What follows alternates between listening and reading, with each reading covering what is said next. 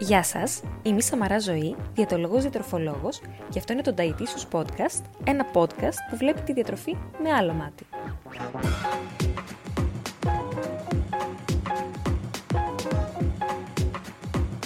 Στόχος μου είναι μέσα από κάθε επεισόδιο του Dietitious Podcast να ταυτιστείτε, να διαφωνήσετε, να προβληματιστείτε και να εμπλουτίσετε τις γνώσεις σας για τη διατροφή.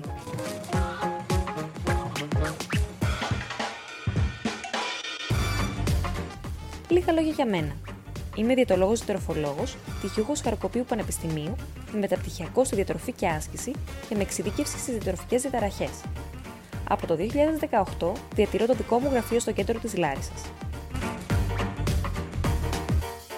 Μπορείτε να με βρίσκετε στο Instagram Dietitious by Zoe Samara ή αλλιώς παπάκι Dietitious κάτω παύλα Sam για υγιεινές συνταγές, διατροφικά tips, άρθρα και άλλα. Θα χαρώ να τα πούμε από εκεί.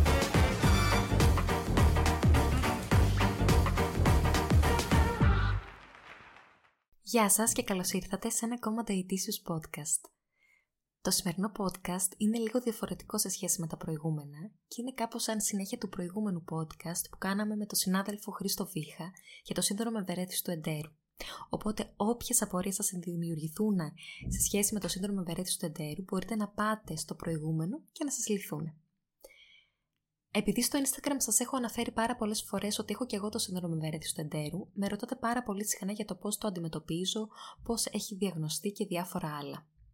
Γι' αυτό το λόγο σας ρώτησα σε μια Instagram ιστορία αν θα θέλατε να κάνω ένα podcast σχετικά με τη δική μου εμπειρία σε σχέση με το σύνδρομο ευερέθης του εντέρου και η συντριπτική πλειοψηφία από εσάς μου είπε ναι και μπορώ να καταλάβω το γιατί. Από όσο βλέπω και στο λογαριασμό μου είστε πάρα πολλά τα άτομα τα οποία έχουν το σύνδρομο είτε όντως διαγνωσμένο από κάποιο γιατρό είτε πιστεύετε ότι το έχετε και έχετε έντονα συμπτώματα που σας ταλαιπωρούν.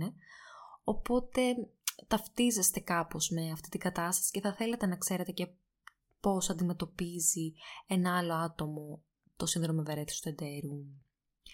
Σε αυτό το σημείο και πριν ξεκινήσω, θέλω να κάνω ένα disclaimer και να πω ότι το αντιμετωπίζω εγώ έτσι δεν σημαίνει ότι το αντιμετωπίζουν όλα τα άτομα που έχουν το σύνδρομο έτσι.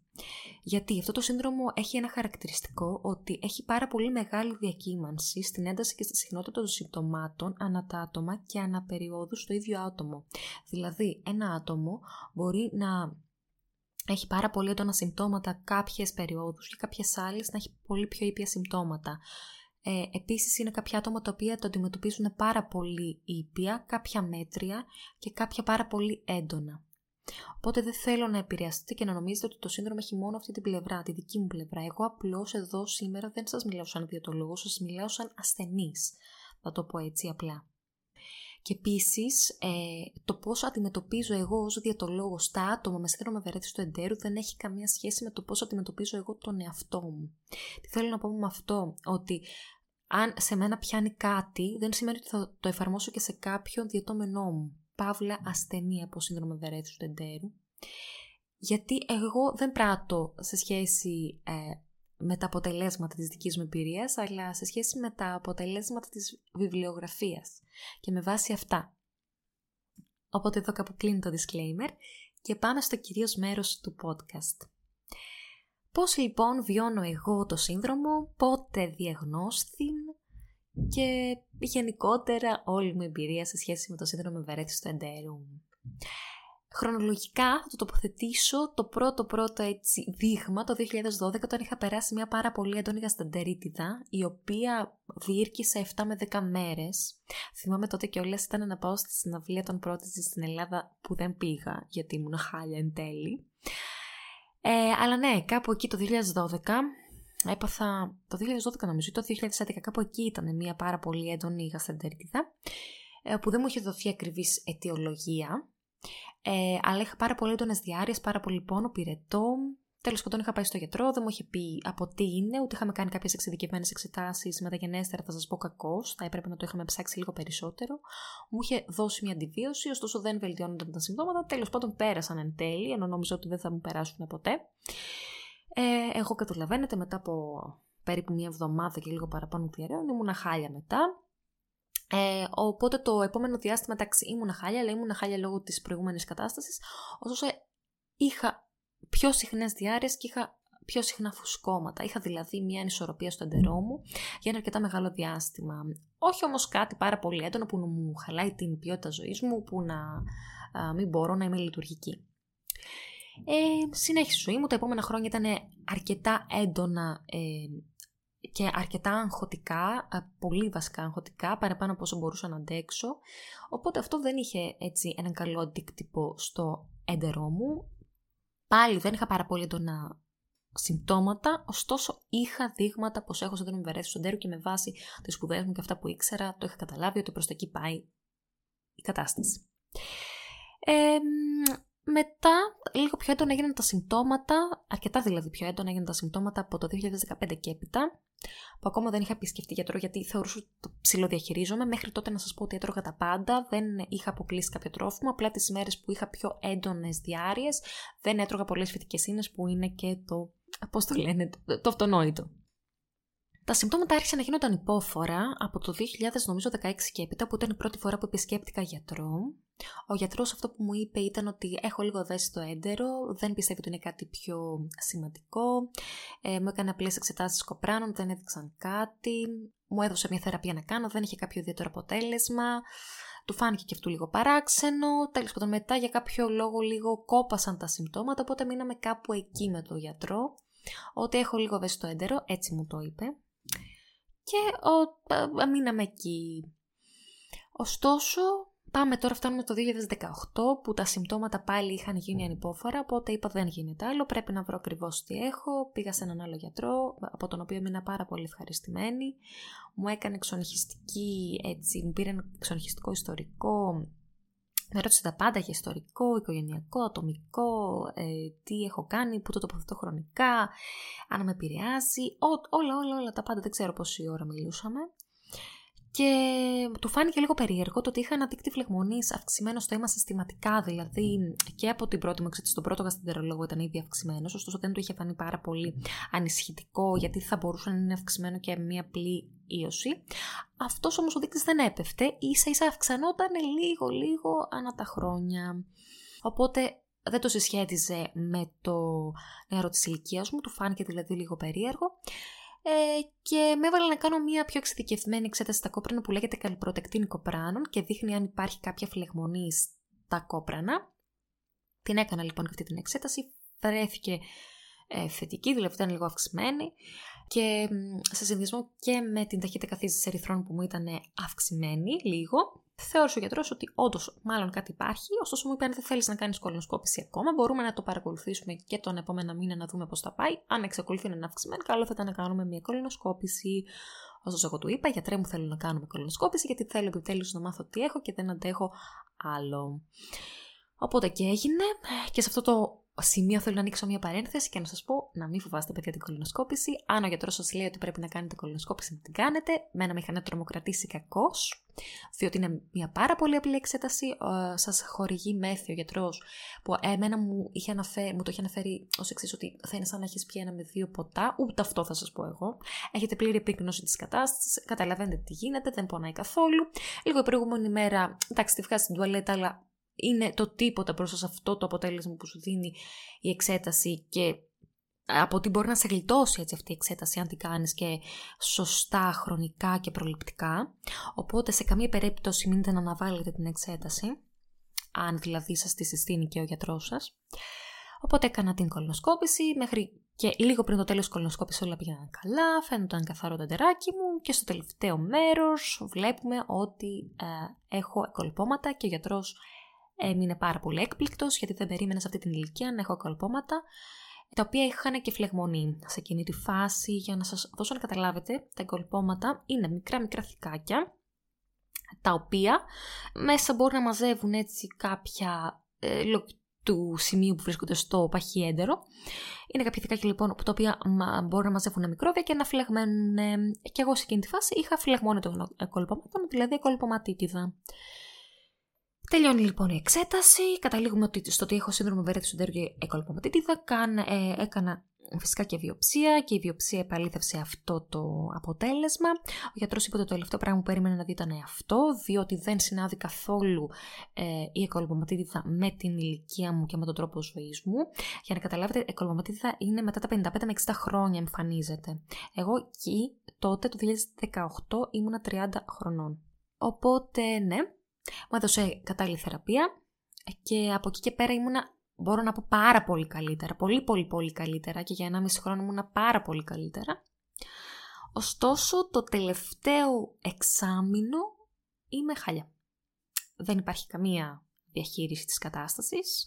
Είμαι σε μία μόνιμη μάχη με το έντερό μου. Δεν περνάμε καλά. Δεν είμαστε φίλοι σε αυτή τη φάση της ζωής μου. Είμαστε εχθροί. Και προσπαθώ και εγώ να το αντιμετωπίσω, αν και νιώθω ότι δεν αντιμετωπίζεται με τίποτα, γιατί έχω δοκιμάσει τα πάντα. Έχω δοκιμάσει άσκηση, έχω δοκιμάσει γιόγκα, έχω δοκιμάσει περπάτημα, έχω δοκιμάσει διατροφική αντιμετώπιση. Ε, ναι, δεν το αντιμετωπίζω καλά. Είναι μέρες που ακόμα και το νερό που πίνω με πειράζει. Μπορεί να σας φαίνεται υπερβολικό, αλλά είναι πραγματικό. Και μπορεί κάποιοι από εσάς να το έχετε κι εσείς αντιμετωπίσει, αλλά είναι τόσο ερεθισμένο το έντερο που δεν μπορεί να δεχθεί τίποτα. Την παραμικρή τροφή, τη, τη, βασικά το παραμικρό ερέθισμα δεν μπορεί να δεχθεί. Είναι κάποιες μέρες. Δεν θέλω να σας μιλήσω για το πώς εγώ το αντιμετωπίζω διατροφικά γιατί δεν θέλω να επηρεάσω κανέναν. Θέλω όλοι σας να πάτε και να το αντιμετωπίσετε με κάποιον συνάδελφο που μπορεί να σας βοηθήσει. Δεν θα σας βοηθήσει στην αντιμετώπιση κανένα άλλο άτομο το οποίο έχει και αυτό το σύνδρομο ευέρετης του εντέρου, διότι δεν γνωρίζει ιατρικά και διατροφικά πώς είναι η αντιμετώπιση του. Θα πάτε σε ένα συνάδελφο διατολόγο διατροφολόγο, ο οποίος θα γνωρίζει και για το σύνδρομο ευέρετης του εντέρου, γιατί είναι πάρα πολύ σημαντικό και θα σας βοηθήσει ο ίδιος. Εγώ, επειδή έχω και το σύνδρομο, έχω διαβάσει πάρα πολύ γι' αυτό, γιατί με ενδιαφέρει προσωπικά πρώτα σαν ζωή και μετά σαν διαιτολόγο. Και έχω πάρα πολλές περιπτώσεις στο γραφείο με το σύνδρομο ευερέθου εντέρου και μπορώ να πω ότι υπάρχει πάρα πολύ θετική αντιμετώπιση με τη διατροφή. Η συντριπτική πλειοψηφία των ατόμων, όταν βάζουν μια σειρά, θα σας το πω έτσι πάρα πολύ απλά στη διατροφή τους, βλέπουν πάρα πολύ μεγάλη ύφεση των συμπτωμάτων. Οπότε ναι, η διατροφή είναι ένας παράγοντας που μπορεί να βοηθήσει πάρα πολύ τα άτομα με σύνδρομο ευερέθους του εντέρου. Οπότε κάπως, κάπου εδώ τελειώνει η ιστορία μου. Ξέρω ότι πάρα πολύ, είστε πάρα πολύ και εσείς που το βιώνετε άσχημα. Θα ήθελα να μου στείλετε ε, τα μηνύματά σας στο Instagram έτσι λίγο να το συζητήσουμε γιατί με ενδιαφέρει πάρα πολύ ο ψυχολογικός αντίκτυπος του συνδρόμου στα άτομα εμένα προσωπικά μου επηρεάζει πάρα πολύ την κοινωνική μου ζωή, ε, την επαγγελματική μου ζωή, την διάθεσή μου. Υπάρχουν μέρες που δεν θέλω να κάνω τίποτα. Υπάρχουν μέρες που πραγματικά νιώθω ότι κουβαλάω ένα ε, σάκο με πέτρες στην κοιλιά μου. Δεν ξέρω πώς να σας το πω. Υπάρχουν μέρες που έχω μία κοιλιά σαν να είμαι 6 μηνών έγκυος χωρίς να σας υπερβάλλω. Έχω διαφορετικά ρούχα για το αν είμαι σε έξαρση, διαφορετικά ρούχα για το αν είμαι σε ύφεση. Ε, υπάρχουν πάρα πολλές φορές που δεν θέλω να πάω για ένα καφέ ή για... Φυσικά δεν μπορώ να πάω για φαγητό γιατί νιώθω ότι θα πρέπει να τρέξω στην τουαλέτα. Υπάρχουν μέρες που θέλω να καθόμαι κουλουριασμένη στον καναπέ και να μην κάνω τίποτα, να μην ακούω κανέναν. Ε, επηρεάζει πάρα πολύ την διάθεσή μου επηρεάζει πάρα πολύ την ενεργειά μου, νιώθω πάρα πολύ πιο εύκολα κουρασμένη. Και το κακό είναι ότι είναι μια χρόνια κατάσταση, δηλαδή δεν υπάρχει θεραπεία. Και όταν το σκέφτεσαι αυτό, λες για πάντα θα είμαι έτσι. Λοιπόν, εγώ θα σας πω ότι δεν θα είστε για πάντα έτσι. Και το λέω εγώ, που πραγματικά το περνάω πάρα πολύ δύσκολα. Όχι, δεν θα είστε για πάντα έτσι. Θα υπάρχουν πολύ καλύτερες μέρες από αυτές που βιώνετε θέλει μια παραπάνω ηρεμία δυστυχώς. Δηλαδή, αν έχετε σύνδρομο βαρέτη στον τέρου, πρέπει να προσπαθείτε όσο μπορείτε να καταπολεμάτε το άγχος σας, όσο δύσκολο και αν είναι αυτό, με ποιο τρόπο μπορείτε, με ψυχοθεραπεία, με γιόγκα, με άσκηση, με απλή έτσι, διαχείριση της καθημερινότητας. Πρέπει να κάνουμε κάτι για τους εαυτούς μας. Δεν μπορεί να αφήνουμε το άγχος και την καθημερινότητα να μας επηρεάζει τόσο έντονα την ποιότητα ζωής μας. Το καλό είναι ότι δεν μπορεί να εξελιχθεί σε κάτι άσχημο. Και επίσης, ε, ο λόγος που εγώ το βιώνω τόσο άσχημα είναι επειδή έχω και την εγκολπωματίτιδα μαζί. Δηλαδή, αν και σε αυτή τη φάση που είμαι ο γιατρός μου είπε ότι τα συμπτώματά μου είναι κυρίως από το σύνδρομο ευέρθυνση του εντέρου. Ωστόσο, ανάλογα με το αν, αν φλεγμένουν ή όχι τα κολπώματα, έχω διάρκεια και από αυτά. Δηλαδή δεν είναι ότι εγώ έχω μόνο το σύνδρομο. Οπότε ένας λόγος που με ακούτε τόσο απογοητευμένη και ε, τα λέω τόσο χάλια είναι γιατί δεν έχω μόνο έναν παράγοντα, έχω και άλλους παράγοντες που επηρεάζουν το έντερό μου. Ε, αυτά ήθελα να σας πω. Νομίζω τα είπα όλα. Ό,τι θέλετε, στείλτε μου και στο Instagram λίγο να το συζητήσουμε, γιατί με ενδιαφέρει πάρα πολύ το πώς εσείς το αντιμετωπίζετε. Ελπίζω να το αντιμετωπίζετε καλύτερα από εμένα και να είστε σε καλύτερη τουλάχιστον φάση. Οι περισσότερες, επειδή σας έβαλε να με ρωτήσετε κάποια πράγματα, τι θα θέλατε δηλαδή να σας απαντήσω σε αυτό το podcast, οι περισσότεροι με ρωτήσετε για το πώς έγινε η διάγνωση και το πώς το αντιμετωπίζω. Εγώ το αντιμετωπίζω όπως μπορώ. Θα σας το πω έτσι για να δεν θέλω να επηρεάσω κανέναν. Θέλω όλοι να πάτε να το αντιμετωπίσετε μαζί με κάποιο ειδικό, είτε με διατολόγο, είτε με ψυχολόγο. Ε, νούμερο ένα, θέλω να πάτε στο γαστρολόγο. Πρώτα-πρώτα να σας γίνει διάγνωση. Γιατί αυτό που μου λέτε πάρα πολύ είναι ότι δεν έχετε πάει καν στο γαστρολόγο υποθέτετε ότι έχετε το σύνδρομο. Μπορεί να έχετε χιλιά άλλα δύο πράγματα που μπορεί να μην τα ξέρετε. Μπορεί να έχετε κοιλιοκάκι, μπορεί να έχετε νόσο ή γελκό δικολίτιδα που είναι πιο σοβαρές καταστάσεις. Μπορεί όπως εγώ να έχετε κάτι τόσο σπάνιο που ωστόσο υπάρχει. Δηλαδή, είδατε τι μπορεί κάποιος να ανακαλύψει, αν υποθέτει ότι έχει πράγματα μόνος του. Πρέπει πρώτα-πρώτα να πάμε στον ειδικό και πάλι να ακολουθήσουμε είτε τον ίδιο είτε τον επόμενο ειδικό για την αντιμετώπιση του του οποιοδήποτε πράγματος έχουμε. Δεν μπορούμε να νομίζουμε ότι είμαστε γιατροί του εαυτού μας και να κάνουμε αυτοδιαγνώσεις. Πάντα θα πηγαίνουμε στους γιατρούς και από εκεί και πέρα θα πράττουμε. Οπότε νούμερο ένα θα θέλει να πω σε όλους αυτό και να μην ρωτάτε τον φίλο σας, τον συγγενή σας για το πώς το αντιμετωπίζει.